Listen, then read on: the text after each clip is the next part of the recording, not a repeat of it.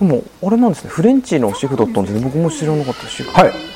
あのー、料理にもお詳しいなとは思ってたんです前に。一緒にあのちょっとバーベキューしてもらった時にも切り方とかもあれ全然 普通の方じゃないなみたいなの思ってたんですよね。でいろんな本とかも結構前なんかでフレンチの用語がよく出てくるんでおすごいお詳しいなと思ってたんですもともと。あのー、大学行こうと思って上京して、はい、で通ってる中でアルバイト。1年の時に始めてたまたまそこがあのレストランだったんですけども、あのニューグランド系のまああ料理長さんをの経験者の方が顧問でいらっしゃって、うん、でフランスで修行した料理長が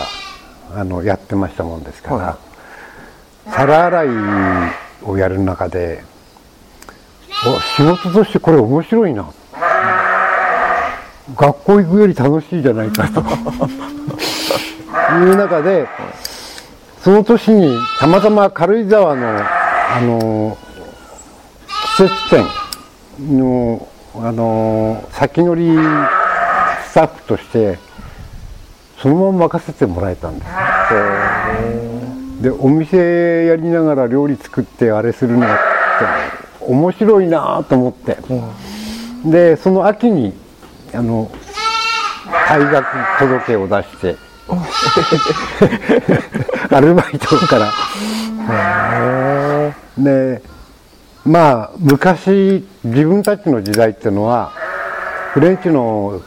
皆さんたちはあのなかなか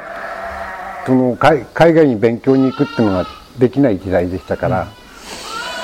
うん、あの帝国系ニューグランド系優先系っていうかに3つの派閥があって、はい、そこのどっかに所属した中でその系統で回って修行するっていう時代だったですね。で、えー、僕はたまたまニューグランド系の師匠さんにつけたもんですからだから、うん、その系統のところであのお勉強というかただ師匠からは「お前みたいな性格の人間は職人としては大成しない」ってはっきり言われまして。えなんでですか？そんな。であの一つのことに対してきちんと根を詰めてやる人間じゃなきゃダメだと。そのなんていうかなこうにわか的にチャカチャカっとやっつけてもう出来上がったつもりでいるような人間は大成しないと。だから例えばあのシャトーを向こうとした時にあの出来が悪くても一生懸命向くやつと、うんそのなんていうかな自分なりのやり方で形に作っちゃってでそれなりの形に見上がっていればいいじゃないかみたいなあのやり方をするのが僕で、ね、だからそのシャンピニオンのトゥルネッツってこう菊の模様に向くのも普通の人がこう苦労してこう向こうで前に刃を動かすのに対して僕はあの手前側に歯を動かして向いちゃうんですね。でまあ仕上がりとしては形にはなったかもしれないけれどもちゃんとその技術の芯を覚えてないよねと形だけ作ってるよねっていう。言いかれちゃって。それで時代だ。あのだからさっさとお店持てと。うんお前はあの職人じゃなくてその運営とか経営の側の勉強した方がいいって言われちゃって。それでも自分は職人として大成するつもりでいましたけどね。なかなか。それで24の時に五反田で開店して34までやりました。その頃バブルであのお店が買収にかかって高く売れるっていうんであ苦労するなら売っちゃおうか。っていう。売ったところからちょっと運命が変わってしまって。でその後バイト先やなんか回ってる間にちょっと体を壊したりして。はいで自宅療養してる中で実家に戻って暮らしてたら秘書やれっていう具合にええで分かったっていうことで。でまああ代議士の秘書をそれからやるようになって。でそれやってる間にまあ代議士引退してから何やろうかと。で正解真っ平ごめんだな。へえでなんかっていう中であのその頃から TPP の話がありましたほうはいこれはチャンスじゃないかな。と思ったんです。というのはあの前にあのインタビューの時にお話ししました通り国はどんなことがあっても農業を見放さない、となれば TPP をやったどうしたって言ってもつまり農業者を残さなきゃいけない、条件を釣り上げてでも新しい農業者を作んなきゃいけない、それと同時にその収入が安定しなければあ誰も来ない。わけうんヨーロッパと同じように所得保障をするでしょううんうんと。だからその所得保障が始まる前に農地の面積を抑えたものが勝ちですね。そう思ったわけですよ。はいはいでいざじゃあでも自分でやりたいのはその米作りだのなんだのってさって最初からもう機械のお金もかかるし、和牛だ酪農だって言ったら設備資金膨大にかかる。借金山のように抱えなきゃいけない。だとしたら羊からいいんじゃないの？ねそのそんなに設備資金もいらないしあの農地は条件の悪い借地でいいから面積さえ広げればいいんだもんって思って羊飼いってやったんだけどそれが結構苦労したと。だってそのいろんな認可を与えたり裁定をしてくれたり支援事業に対しての対象にしてくれたりする選択をする行政の方々が信用してないんだもん。あー羊でうまくいかないもんねって。えーでもそれをこじ開けたってのはやっぱすごいですよねまあしがみついただけですよ。3年かかりました。いやほんとすごいその景色もすごくいいですしあの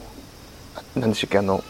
端っこの方に杉林でしたっけ、はい。あれありますよね、はい。あれもいずれは取ってしまって海も見えるようにしたらいいんじゃないかっていうお話されてましたよね、はい。もう景観もいいですよねこうなんかこう観光みたいなものもやっぱ考えてるんですか？観光地みたいな羊飼いの集落じゃないですけどそういうのを作って。やっぱりね、いろんな中では、まずはマンパワーが必要ですよね。はいはい。で、今は、この数を一生懸命増やした羊、うん。維持するので、僕のマンパワーは全て 注ぎ込んで。で、やりたいことはいっぱいあるわけ。うんで、今隣に、あの、汚染牧草置き場があって、それが今年なのか来年なのか再来年なのか、はい。開い開くんですね。はいはい。そう、まあ、焼却できれば。うんうん。でそしたらそこにあのグランピングモンゴルからあのゲルっていうかパオっていうか、はいはい。あれを3つ4つ持ってきてはい。でなんちゃってキャンプのできるようなあのやつを作りたいなとか。それからあのハイジのようなあー暮らしのできる体験のできるその山小屋風のうん。その宿泊施設を一つ作ってみたいなとか、おおいいですね。あのそんなことがあったりいろいろねあのやりたいことはいっぱいあるんですよ。でほまあ他の自治体からもあのレストランとバーベキュー施設の運営をやらないかっていう話も来てるんだけど、今はこれもう少しまともな形にきれいにしようっていうのが精一杯、なんとかあその設備資金を全て羊に突っ込んだので自力でその今の老朽化した厩舎を直したりうん。宿泊施設従業員っていうか自分のを作ったりとかっていう部分をやらなきゃいけないってところがあってなんとか5年間かけて装置放牧地とクリエンっていう形は格好をつけれた。うん。でこれからこの牧場設備をなんとかそのやっぱり来た人が憧れることのできるようなうんうん少しでも見栄えのいい綺麗なものに作り変えていかなきゃいけない。うんただ今はこの子羊たち 親の餌やりで目いっぱいになっちゃったりしてるから、今日も午前中堆肥出して少し周りを掃き掃除しようって思ってたんだけど堆肥出すだけで精一杯でしたね、いやまあマンパワーです。はい。うん、だから一緒にいろんなことをやってみたいなって思う方がいたら楽しいなと思ってる、だから中で例えばピザ窯作ったり、うん。あのスモーク施設を作ったり露天風呂作ったりもしたいじゃないですああいいですね。かね。うん。だからあのーサポーターの団体でも作ろうかなとおあの牧場サポーターみたいな形でその例えばこう一株オーナーみたいなうん。うん。オーナー制度みたいな形にしてオーナーズハウスを作って、で牧場の中に例えば自分たちはあの直火のパン窯作りたいとか、うん。それとかこの間あの静川で釣った魚をスモークにしたいとか。い。ろんなことを考えたり例えば焚き火をやり盛大にやりたいとか、うんそういう方々が楽しめるようなうん。施設を作れたら面白いかなっていうのは考えてますね。まあそれと同時にあの6次産業化っていうのが農業の場合ははい。自分一番今の農業で必要なことはっていうとあの農家ってね年に1回2回の収入なんですよ。うん。ですよね、取れるのがお米だったら秋しか、お米取ったらそれを売って1年に一遍の収入で、うん。でも本当はその日銭っていうかな。日銭現金。うん飲食店やってたから僕とかあるんですけども、毎日売り上げが上がるっていうことの経営上のありがたさ、うん。絶対じゃないですか、うん。ですから農家は日銭を稼げる農家にならなきゃいけないと思うんです。それで6次産業化ですよね、はい。そうすると。確かに商品化して。はい。あ商品化という中ではその作物だけの商品なのか、あうん。そのもっといろんな意味の展開ができるものもあると思うんですね。うん。例えば滞在体験っていう部分でのものだったりそういったのもありかな。うん。だからその時に羊ってある意味いろんなバリエーション作りやすいよね。うんうんであの米作りの人がね面白いことを言ってたの人がいたの。すごく勉強になったんだけど、はいあの稲刈り体験だの田植え体験だのって今の子供たち集めてやってるよね。ってうんはい。でもさあれ子供たち本当に楽しいのかなって、喜んじゃいねえよねって、で逆にそのでけえトラクターに乗せてやったりでけえコンバインであの稲刈りさせてやった方がかっこよかったり楽しかったりするんじゃねえのか？ああ的を得てるかも。おおと思ってね目から鱗でしたよ。はいはあの特にほら行政マンから話を聞くことが多かったから、いうん。そんな中ではその泥んこになって、あの一本ずつ田植えするのが貴重な体験だとかって言うけど、じゃあそれを体験する子どもたちは本当に楽しんでるのか？っていうのが農家の それはすごいこうまとめてると思う、ね。はい、それだったら5畳上の6畳上のこう田植木でガンガンガンガンガンってこう 曲がりながらでも入れてやった方が楽しかったりするんじゃねえのかとかさ、その一本こう一株一株苦労してあの稲刈り体験だってやらせるけど、あんなん楽しかねえだろうってわけ。だ だったらできるコンバインでさガーッと行くとかさトラクターでガーッと土かか,、ま、かき回すとかさその方が楽しくねえかなっていう。いやその通りです絵になるんですけどね、こうこ子供が稲その水田にいるっていうのはすごい写真としてはいいんですけどね、まあでも実際楽しいかどうかっていうのはかなりその通りですよね。コンバインとかに載せた方がうわーってなりますよね、だからユーザーの満足度が全てだとするならば、その体験としてのそう質を上げていくっていうのは実は自分たちが思ってることとは違う。ああそれは。だからああいろんなところにそのいろんな視点があって、いろんなビジネスチャンスがあるのかな、うんでそういう感じがしまして。で一つそのん放牧地牧場ってのをこう運営できるようになったら基礎があるわけだから、今度はそれをどうその変化をつけたりそのバリエーションを作ったり、そのいろんな奥の手っていうかやったりっていうのはできるはずなんだけどでもそれってやっぱり所詮マンパワーだよね。あだから一人で100頭飼ってんだよ。どうだよ。すごいだろう。ごあの10兆部以上の放牧地持ってんだよ。どどうしたよっていう話の部分で言うならばやっぱりそれはただのあの遠吠えみたいなもので、で羊飼いの良さってのはあの少人数で多頭数が飼える。うん管理できる、だから牛だったら和牛でいいの作ろうと思うと20頭30頭面倒見るのが精一杯だね、でも羊だったら例えば若夫婦だったらばあの朝晩のこう餌やりやら放牧の作業だけで日中はある意味自由になるわけじゃないおおまあ設備がちゃんと整ってしまえばの話だけど、設備を整えるまでは大変だとしてもね。だから、そういう中で言うと時間的にもゆとりを持って、えー少人数。だってニュージーランドでね、あの、親子5人で6000頭、7000頭の放牧の農家を運営するわけだから。えそんなに？その代わり、その200